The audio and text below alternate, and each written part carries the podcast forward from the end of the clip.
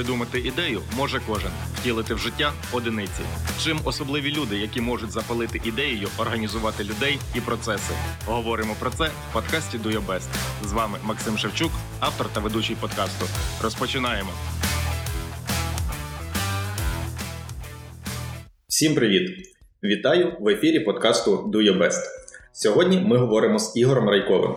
Ігор – власник компанії «Інгерград», що спеціалізується на землевпорядному та містобудівному проєктуванні. Засновник профільного форуму для землевпорядників, містобудівників, архітекторів та юристів земельного права «Cadastre Camp», а також форуму з управління будівельними проєктами «ред пі ем Day». У дві тисячі сімнадцятому році створив першу в Україні школу професійного девелопменту «Урбан Ленд Піем». Ігоре, вітаю! Вітаю, Максим! Скажіть, будь ласка, з чого почалась ваша компанія? Дякую за запитання. По-перше, е, наскільки мені відомо, е, твій підкаст є першим україномовним підкастом е, з молодими підприємцями. Е, тому я завчасно прошу вибачення, якщо в моєму м, діалозі з тобою будуть якісь русизми, тому що я думаю російською мовою, проте е, намагаюся спілкуватися українською. Ну, якщо... М, Кому відомо, зараз я проходжу терапію, хірургічне втручання, щоб в мене була україномовна щелепа, для тих, хто розуміє цей мем. Продовжуємо. Дякую. Тоді перше питання. З чого почалась ваша компанія? Моя компанія почалась у далекому дві тисячі десятому році. В мене було велике замовлення, яке я отримав під час роботи на попередньому місці роботи. І на фоні того замовлення в мене виник е, виробничий конфлікт з моїм е, е, роботодавцем, е, з якого я мав вийти або е, втратити все, або вийти у власну компанію. Тому я вийшов у власну компанію, створивши її безпосередньо під те замовлення. Коли замовлення було виконано, я мав е, базу клієнтів близько трьохсот е, людей. Тому вже логічно було продовжувати робити свою власну справу. У дві тисячі шістнадцятому році ви створили стандарт з управління проектами.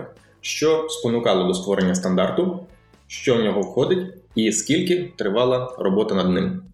Я вважаю, що треба пояснити, що таке землевпорядне та містобудівне проєктування. Всі знають, що хто такий землевпорядник. Це той, хто оформлює права на земельні ділянки.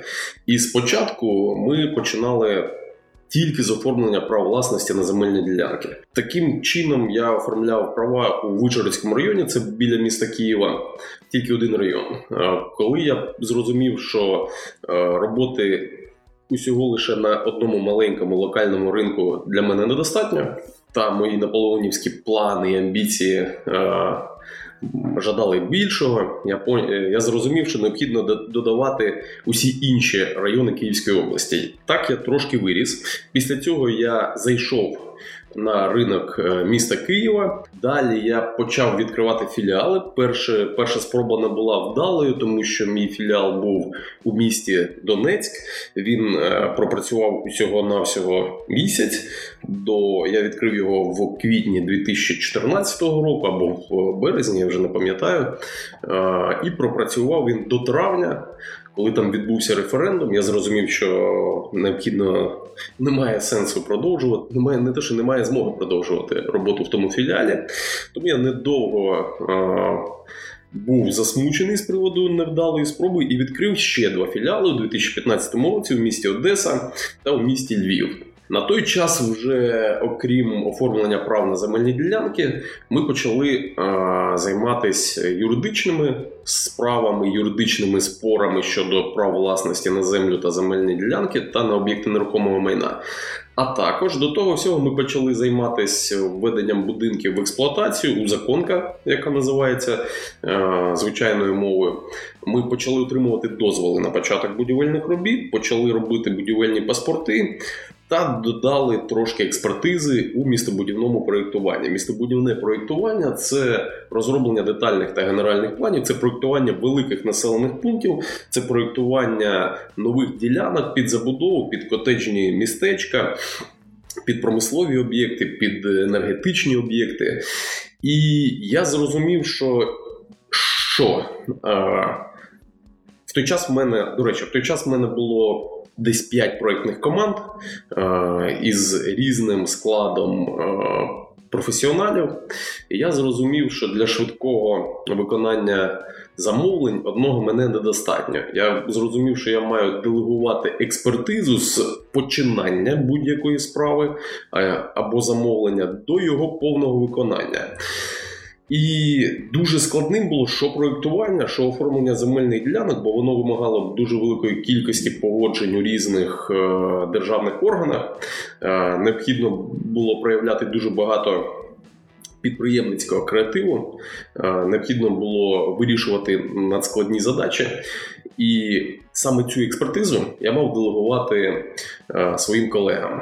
Тоді я, в мене було дуже багато проблемних питань, дуже все, як, якщо знаєте, є, така, є такий малюнок, де керівника проєкту зображують на велосипеді, який е, горить, і сам керівник проєкту в пеклі, тобто він е, кермує велосипедом е, у пеклі, і сам велосипед горить. Тобто це і є управління проєктами в розумінні багатьох людей. І в той час мені на очі попалась книжка «Керування проєктами», революційний метод керування управління проєктами Scrum. Е, я зрозумів, що управління проєктами – це така наука, і що люди...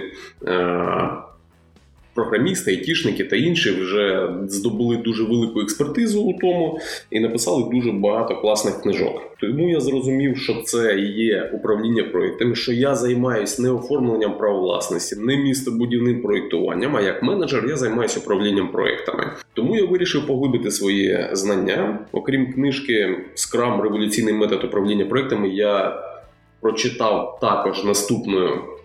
Є така книжка пі ем бок Project Management Body of Knowledge від Project Management Institute, який проводить сертифікацію проджект-менеджерів. Я прочитав усі книжки Еліяху Голдрада «Теорія обмежень», там «Ціль», «Ціль один», «Ціль два» та критична, критичний ланцюг. Я прочитав дуже класну книжку, вона називається «Вчасно та в рамках бюджету» Лоуренса Ліча. І відтак я зрозумів, що е, ті практики необхідно імплементувати у мою е, компанію. І до того е, в моїй сфері до мене ні, ніхто цього не робив. Тому я мав е, власним часом та власною енергією зробити такий стандарт, який буде регулювати мою діяльність, і я буду розуміти, що всі, кого я навчив за цим стандартом, я автоматично їм делегував і повноваження, і експертизу в виконанні замовлень, для виконання проєктів, в управлінні проєктами, виконання замовлень для наших клієнтів. Для того, щоб це зробити, я навіть не міг вибратися з операційної діяльності. Для того, щоб це зробити, я закрився, я винайняв офісне приміщення двома поверхами вище. Я майже закрився там на два місяці, там один чи два дня на тиждень я займався операційною діяльністю, а весь інший час я займався розробленням методології управління проєктами для своєї сфери і для своєї компанії. Так і вийшов мій стандарт з управління проєктами. Що входить в стандарт з управління проєктами? Туди входить, у нас є дві таких кумедних назви. Один називається СУП, це стандарт з управління проєктами, інший називається СУС, це стандарт з управління українською, як зділки будуть, не знаю, це стандарт по управлінню зділками, по-русски звучить у нас. Так ось, у цей стандарт з управління проєктами СУП, у нього входить дванадцять процесів, які починаються від ініціації проєкту до його детального аналізу, до його планування, до його виконання та завершення такого проєкту.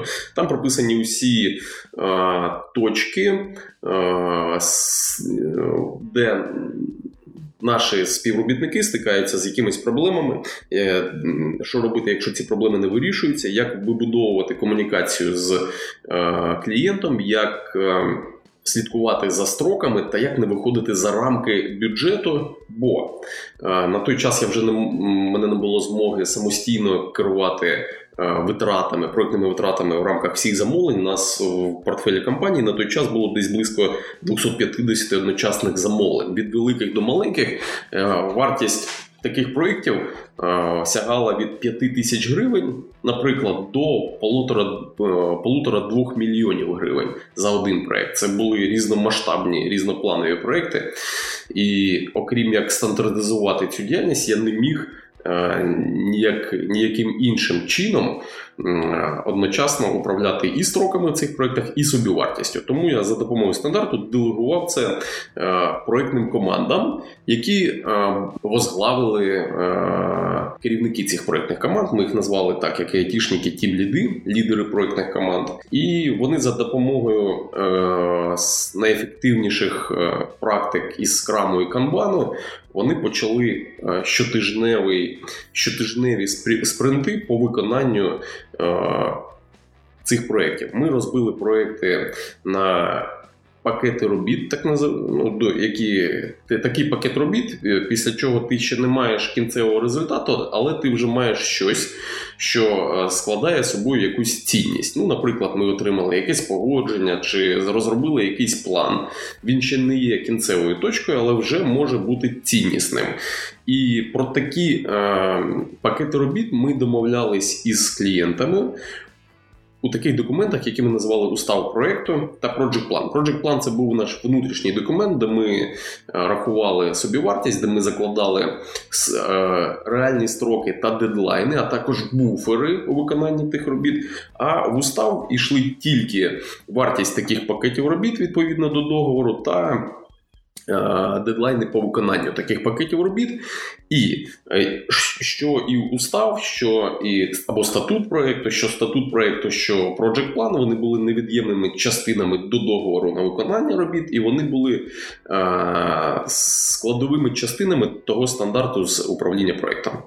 Тобто вся робота компанії, вона фактично зав'язана на стандарти з управління проєктами і е- стандарту з управління е- зділками. Скільки часу ви займаєтесь операційною діяльністю компанії зараз? О, зараз в мене вже зовсім змінилась, мабуть, це і особисті пріоритети.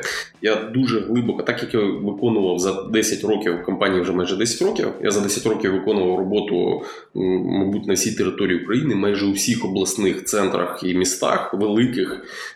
Я виконував роботу у всіх сферах, тобто ми оформлювали і земельні ділянки, і розробляли генеральні плани. Для всіх це, майже для всіх сфер бізнесу, серед наших клієнтів Shell, McDonald's, Dragon Capital, Raiffeisen Bank, Валь, Камоци, Екомаркети, Сільпо, Fozzy Food і, і так далі.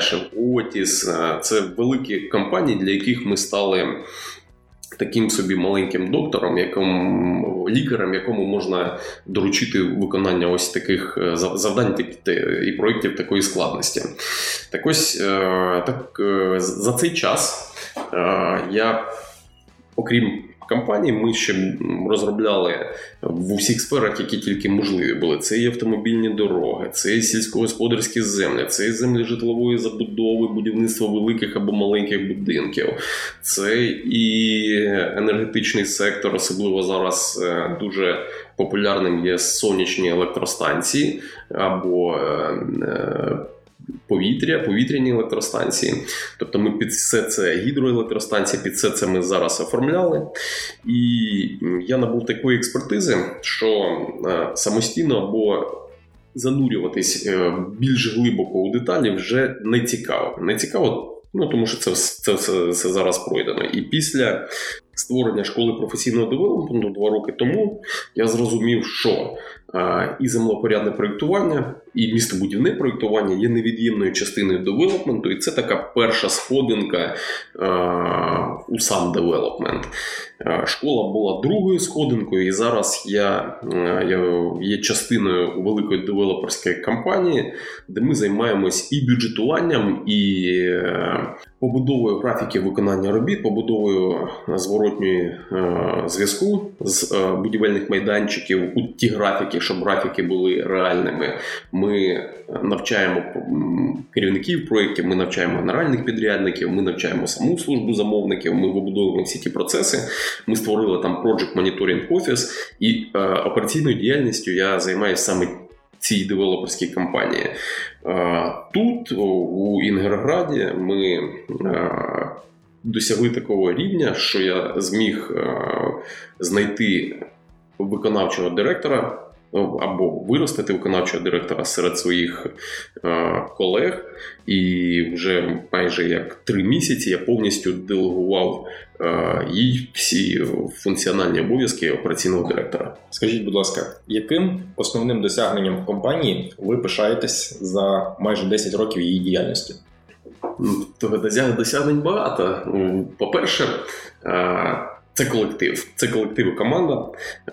В мене є працівники, з якими ми вибудували дуже довгі, тісні відносини. Ми майже з усіма тут як сім'я одна велика.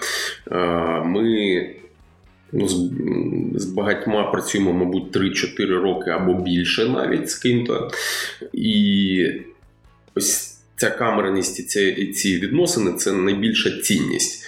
Проте, як кажуть, хороших хлопців або хороших дівчат не буває, тому ми е, після відносин дивимось на, на результативність. І слава Богу, що е, ті е, члени команди, що створюють кістяк компанії, вони майже всі результативні на сто відсотків. У дві тисячі сімнадцятому році ви вперше організували і провели два форуми. Перший форум для землевпорядників, містобудівників Cadastre Camp, і слідом за ним був форум Red пі ем Day. Ці форуми зібрали по двісті осіб. У дві тисячі сімнадцятому році ви повторили форуми, і вони вже зібрали по триста осіб. Скажіть, як виникла ідея організувати такі профільні форуми? Так як ми займаємося землепорядним та містобудівним проєктуванням, і так як у цій сфері я вже десять років, у нас не було профільного а, івенту, де могли б зібратись би і землепорядники, і проєктувальники, і архітектори, і органи місцевого самоврядування, ми вирішили створити власне. У мене вже так десь близько двох років до того а, теплілась ідея зробити а, такий форум. Навіть не форум, це конференція або зустріч, і в процесі, в процесі, коли ми почали тоді це осмислювати, тут ми поняли, що треба робити масштабно, що треба хайпанути, і ми з тим е, хайпанули. Це Cadastre Camp, Red пі ем Day, Real Estate Development, Project Management Day. Необхідно було якимось чином м- розказати всім про створену нами школу професійного девелопменту. Тоді вона називалася «Школа управління будівельними проєктами». Тоді ми якраз починали збирати, а навіть ми ще не починали збирати, ми тільки планували зібрати перший потік навчальний. Ми розробляли навчальну програму, ми розробили тоді сайти. Нам якимось чином необхідно було гучно заявити про нашу ідею, бо ми були першими. Нічим іншим, окрім як форумом, це зробити неможливо. Тобто на форумі ти збираєш професійний ком'юніті. Так як ми були першими, це наша перша така ідея була, вона викликала дуже великий резонанс, дуже велику цікавість з боку профільних спільнот, в яких не було таких школ, і з боку керівників девелоперських та будівельних проєктів всі було цікаво, що ж там таке саме. Але окрім цікавості і окрім хайпу про сам захід, ми розробили дуже класну програму. Я тоді витратив майже три місяці свого життя на створення цієї програми, але воно того було варте. Ми познайомились з дуже класними людьми, які в після цього стали, до, приєднались до нашої школи і стали або викладачами, або там, менторами школи. Ось я, наприклад, познайомився з, в процесі підготовки е, спікерів на форумі, познайомився з Сергієм Федориком. Сергій Федорик є куратором найбільшого в Україні е, інвестиційного проєкту. Це зерновий термінал ем бе, спільний зерновий термінал ем бе «Карга» та «Каргіл». який знаходиться в акваторії Порт-Южний. сто п'ятдесят мільйонів євро вартість будівництва такого терміналу, і там близько тридцять п'ять мільйонів євро це вартість робіт із днопоглиблення, яку виконувала китайська компанія. Ось, і я тоді вперше їздив до Сергія Федорика на будівельний майданчик, тоді ще він будувався. Ось тиждень тому це був гучний гранд-опенінг на всю Україну, всі дізнались про відкриття цього терміналу. І ми познайомилися з Сергієм Федориком на майданчику, він зробив мені класну екскурсію, зійшлись на ціннісному рівні, і ми зрозуміли, що я зрозумів, що, мабуть, Сергій Федорик не один, є інші люди, з якими ми можемо зійтись на ціннісному рівні і створити гарний продукт для школи. Так ось, я дуже багато тоді подорожував, я з'їздив у Южний до Сергія Федорика, я познайомився з Ярославом Рикуником. Ярослав Рикуник – це представник, це партнер компанії Геос, є така будівельна компанія, вони дуже багато будують у Києві і не тільки, але в чому був їх феномен, вони одні з перших почали будувати у Будапешті. Я тоді літав до Будапешту, у них там шість будівельних майданчиків, вони прямо, це, ну, це феномен, українська компанія, забудовник, е- вирішила будувати е- житлові будинки, багатопорохові житлові будинки у Будапешті. В чому це феномен? Бо ми всі знаємо, що будівництво – це така м- дуже консервативна та закрита е- сфера. Е- для того, щоб, для того, щоб бути успішним, не необхідні зв'язки, зв'язки з владою, необхідна надійна репутація і так далі, і так далі, і таке інше. Тому вийти на новий ринок в Будапешті – це феномен. Ми запросили і так познайомилися з Ярославом Рикуником. Також на той форум, як зараз я пам'ятаю, ми запросили і познайомилися з Юлією Двораківською. Вона на той час реставрувала і реконструювала відомий будинок Новікових на Подолі, садибу Новікових на Подолі. Це було цікаво тим, що це історична реставрація дуже відомої будівлі, і там така дуже філігранна робота була. Також ми познайомились та запросили до себе на форум двох Максів із Unit City. Це Макс Бахматов, Макс Яковер, і вони розповідали про Unit City. Ми зробили дуже класну панель з органами місцевої, місцевої влади та місцевого самоврядування, які видають дозволи на будівництво та на оформлення земельних ділянок і так далі. І ось на прикладі таких кейсів і на прикладі ось, ось таких панелів, нас, панельних дискусій, у нас вийшов дуже класний івент. Насправді, який потім став законодавцем для всіх інших, хто проводять івенти такого ж рівня, вони намагались чимось або запросити тих же спікерів, що були в нас, або е- зробити таку адженду, як, е- щоб вона була схожа на наш івент. Розкажіть про школу професійного девелопменту Urban Land пі ем. Як проходить навчання, які знання та навички отримують студенти? Програма у нас розбита на п'ять навчальних модулів з інтервалом у два тижні. Деякі модулі дводенні, деякі триденні. Як так вийшло, як склалось, що ми зразу спочатку були школою управління будівельними проектами, а потім стали школою професійного девелопменту. Коли ми провели нашу першу програму, ми... Тоді тільки ми давали там сухий Project Management, такий як по книжці, ми не давали ніяких а, знань про development.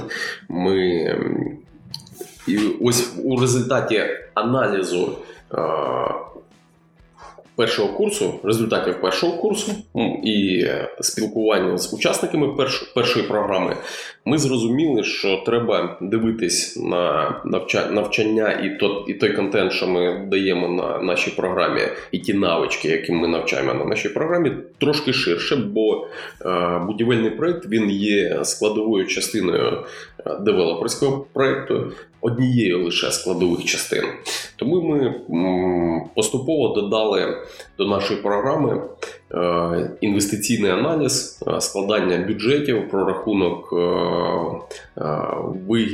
затрат та вигод, якщо російською казати, від інвестицій у такий девелоперський проєкт. Ми додали так званий метод ейч бі ю ей, Highest and Best Use Analysis, коли ми вивчаємо ділянку, ми розуміємо, який найліпший економічний та соціальний ефект можна досягти на цій ділянці. Ми додали експертиз безпосередньо у концепції девелоперських проєктів. Ми додали е- до програми такі розділи, як девелопмент житлової та громадської забудови, ми девелопмент комерційних об'єктів, девелопмент готельної нерухомості, девелопмент офісної нерухомості, девелопмент е, промислових об'єктів. І е, після того ми також ще додали, окрім управління будівельними проектами, е, основами техніки безпеки та охорони праці, е, ключових аспектів із формування команди будівельного проекту, ключових аспектів із ініціації, планування, реалізації, керування бюджетом, керування собівартістю, керування ризиками. Ми також додали завершення проєкту. Це вивчення і винесення уроків, які змінюють культуру управління у тій компанії, де реалізується такий проєкт. Це накопичення знань та навичок для реалізації майбутніх проєктів, і це співпраця з тими, кому ми передаємо збудований об'єкт. Це експлуатуючі організації або майбутні тенанти, як кажуть у Польщі, це орендатори чи, там, чи інші. Тобто ми не просто збудували і вийшли з проєкту, ми збудували і передали, і дивимося, яким чином експлуатується цей об'єкт. Тобто це така комплексна, велика програма навчальна. З якими труднощами стикаються менеджери проєктів у сфері девелопменту нерухомості? Так як вже пройшло чотири курси, я думаю, що люди приходять з певним запитом на програму. По-перше, люди, люд, людям все ще, все, все ще цікаво дізнатись, а як роблять інші, і що в них там інакше виходить.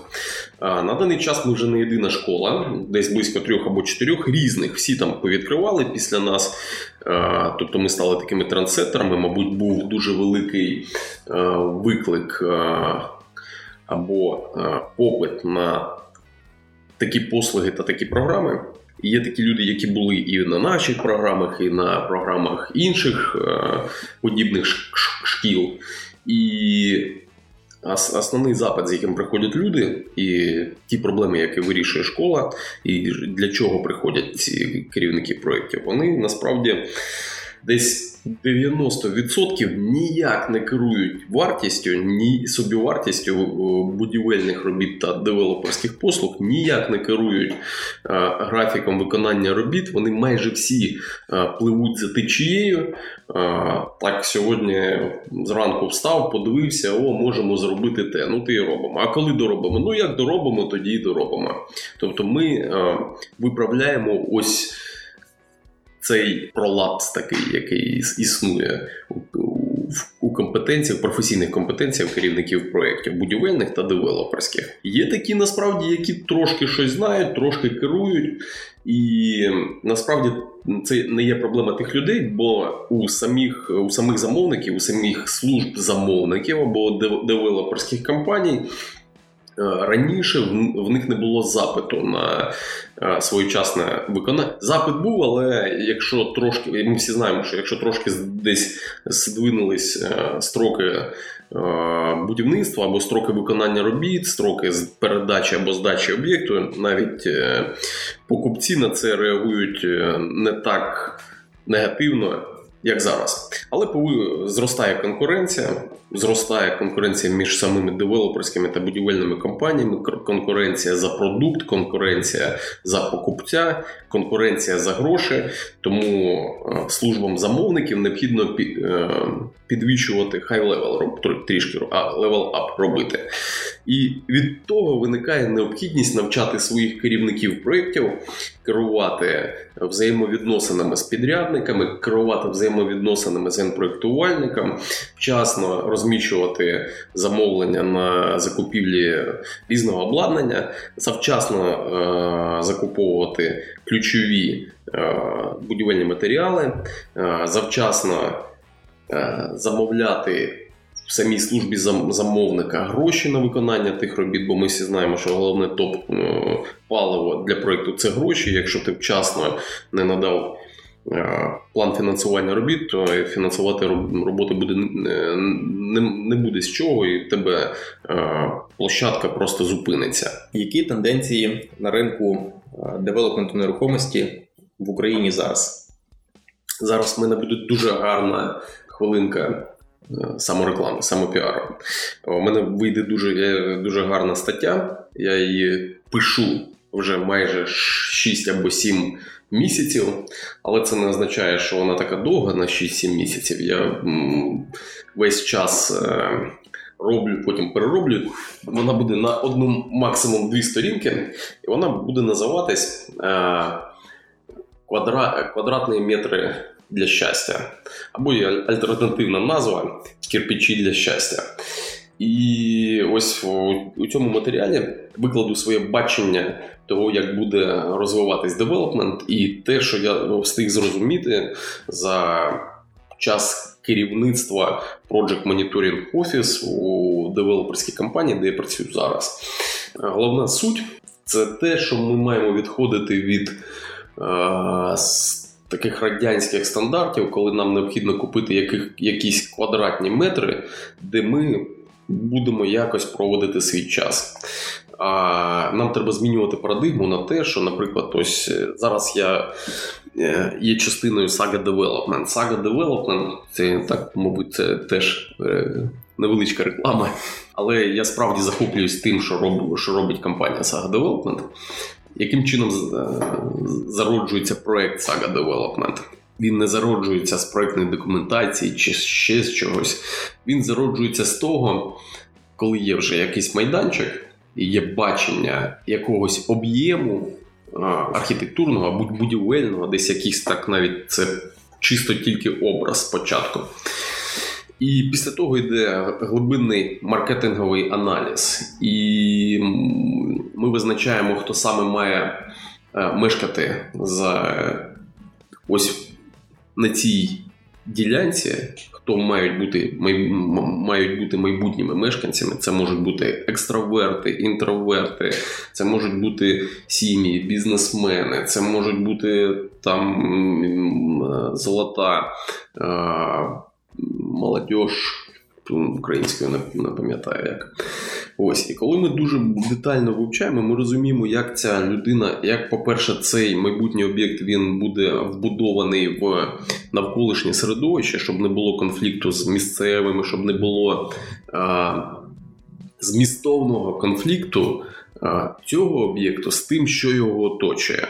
І тих людей, які будуть тут мешкати, з тими людьми, які тут вже сформувались, склались, і щоб не було а, конфлікту цін, ціннісного.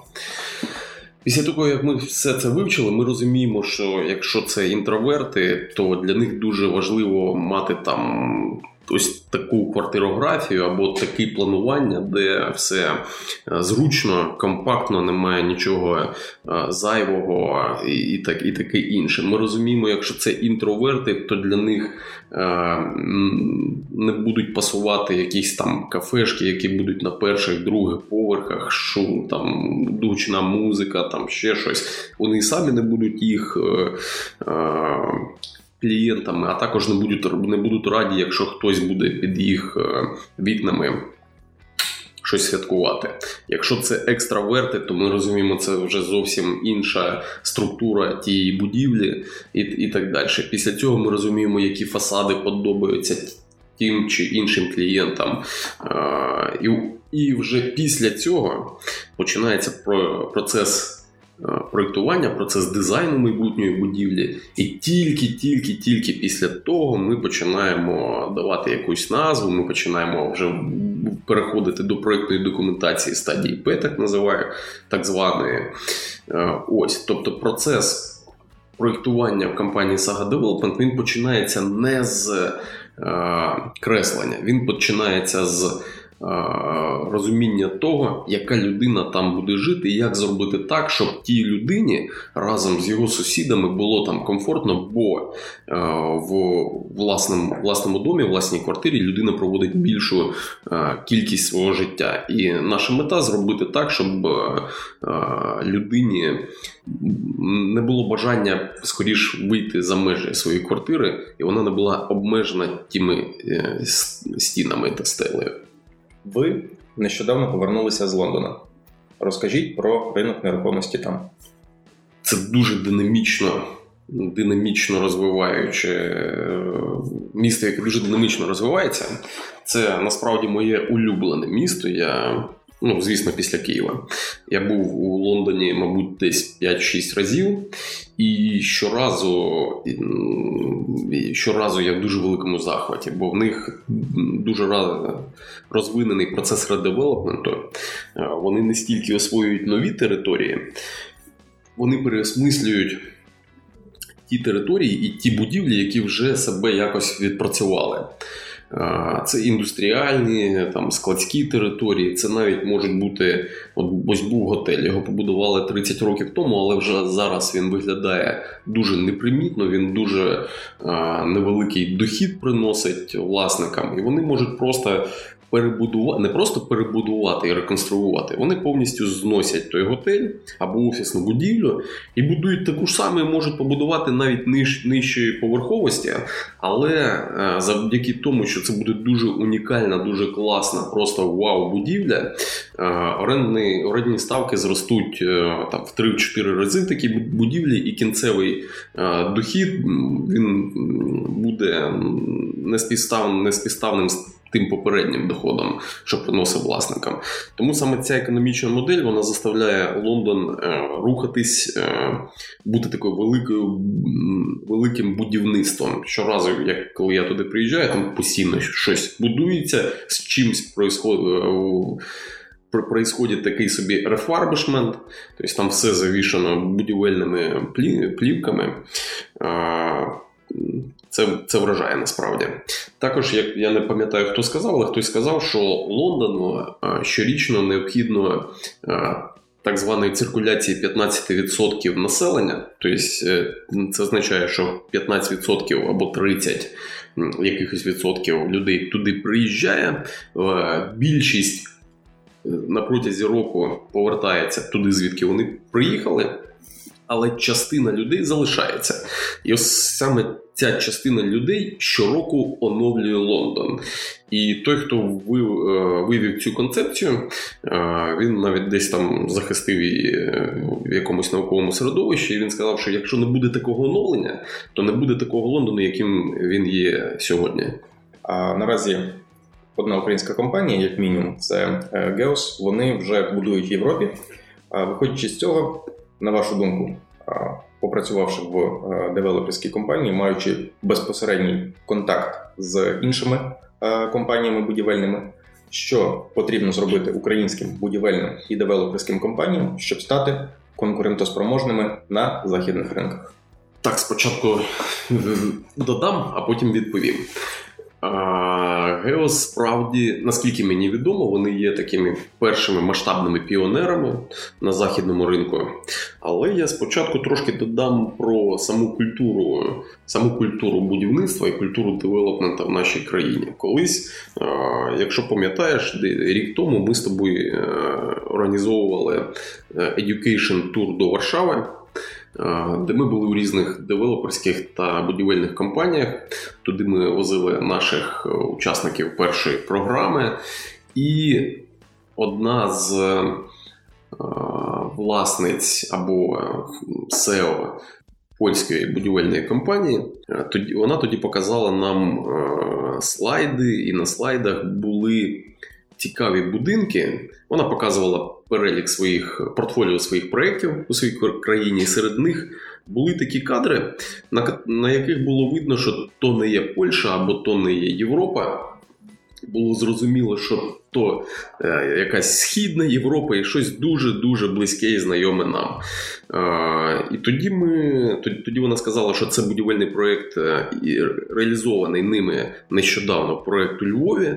І тоді вона сказала, що ось одного разу ми зайшли в Україну, і більше ми вийшли, і більше не хочемо заходити в Україну, бо не зрозуміло, як можна прогнозувати так, прогнозувати ризики, прогнозувати прибуток і, і, і взагалі розуміти, як буде реалізовано твій проєкт, бо це все місцеві органи влади, корупція, дозволи там і так далі, і таке інше. Ну, це ми всі, всі розуміємо.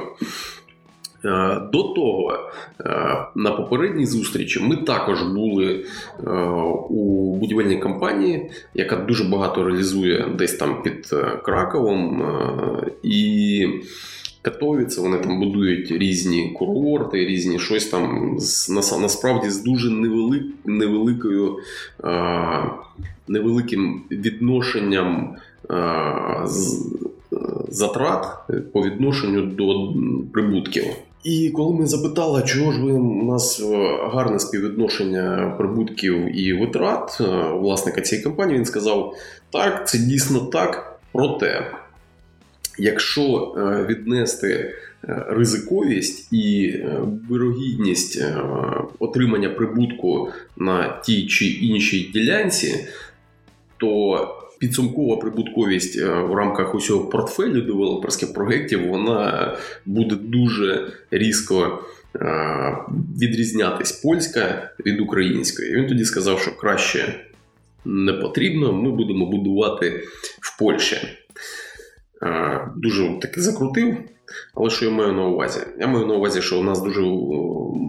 У нас є як можливість дуже швидко заробити на девелоперському проєкті, якщо ти, ну, локейшн, якщо ти вибрав гарний локейшн, якщо ти потрапив у свою цільову аудиторію, якщо ти зробив реально класний продукт без конфлікту з мешканцями, якщо в тебе все дуже класно з дозволами та органами місцевого самоврядування, ти можеш дуже швидко отримати дуже високий прибуток. Але якщо в тебе ще є три-п'ять інших об'єктів, то вони всі три-чотири можуть навіть не початись, не, не початись виконуватись, але гроші ти можеш вже класти.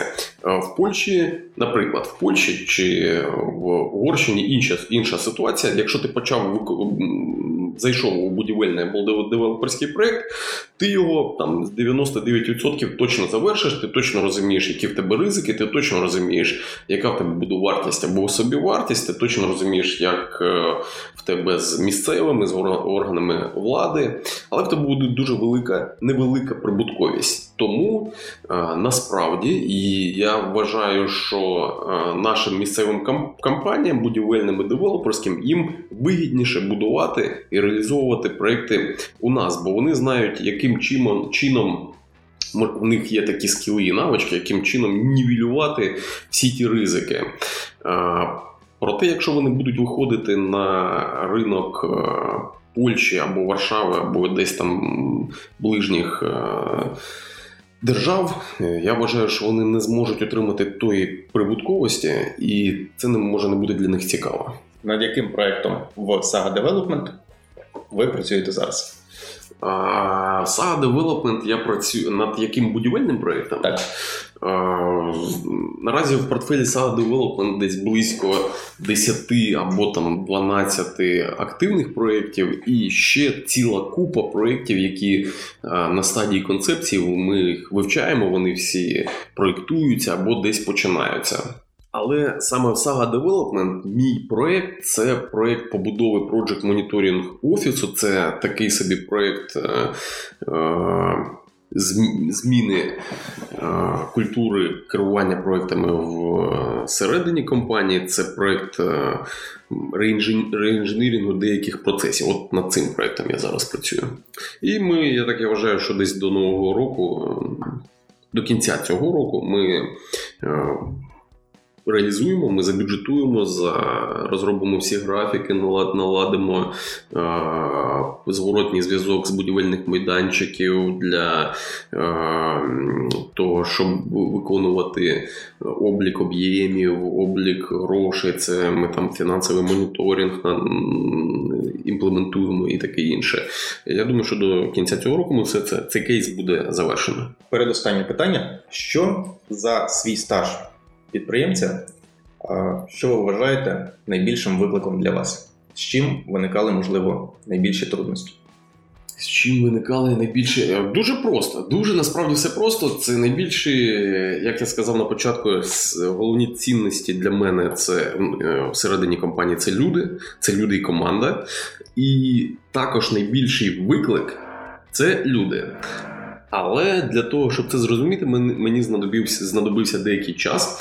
Спочатку я дуже болісно відносився до людей, з якими я вибудовував якісь відносини, і мені чомусь здавалось, що все буде добре, гарно, і ми так будемо продовжувати там роботу або ще щось.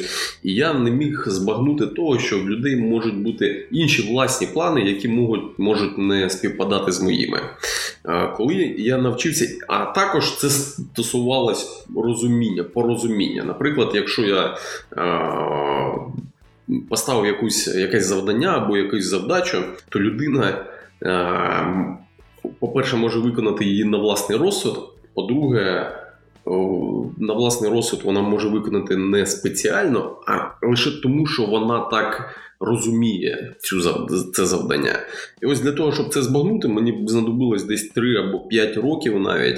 І спочатку це дуже великий дисонанс мене викликало. Але потім ок, я, я зрозумів, що не все може бути ідеальним і не все може бути тільки так, як хочеться мені. Дякую за відверту відповідь. Тоді останнє запитання. На початку інтерв'ю ви дали досить великий перелік книг. Із цих всіх книг, які дві ви рекомендували б для прочитання людям, які цікавляться управлінням проектами? З управління проектами це ціль та метод критичного ланцюга. Ціль один, ціль два, ціль три. Їх взагалі не, не варто сприймати як три окремих книги, бо це така од, од, одна книга із трьох розділів. І це Project Management Body of Knowledge. Це така суха, бюрократична книжка, але її варто вивчити. Я на, на базі цієї книжки отримав сертифікат професійного управлінця проектами, керівника проектів. І вона дуже багато чого розложила мені по полочках у голові. Ну і як завжди, це «Атлант розправив плечі». Я її не називав, але це базова книжка, яку точно варто прочитати, якщо ви до цього часу ще не зробили це. Дякую за відповідь і дякую вам за цікаве спілкування. Дякую. До побачення. З вами був Максим Шевчук та Ігор Райков. Подкаст «Зроби як найкраще, Do Your Best». Хай все, хай все вдається. Подкаст «Do Your Best» – аудіожурнал про маркетинг, бізнес і тих, хто доводить справу до кінця.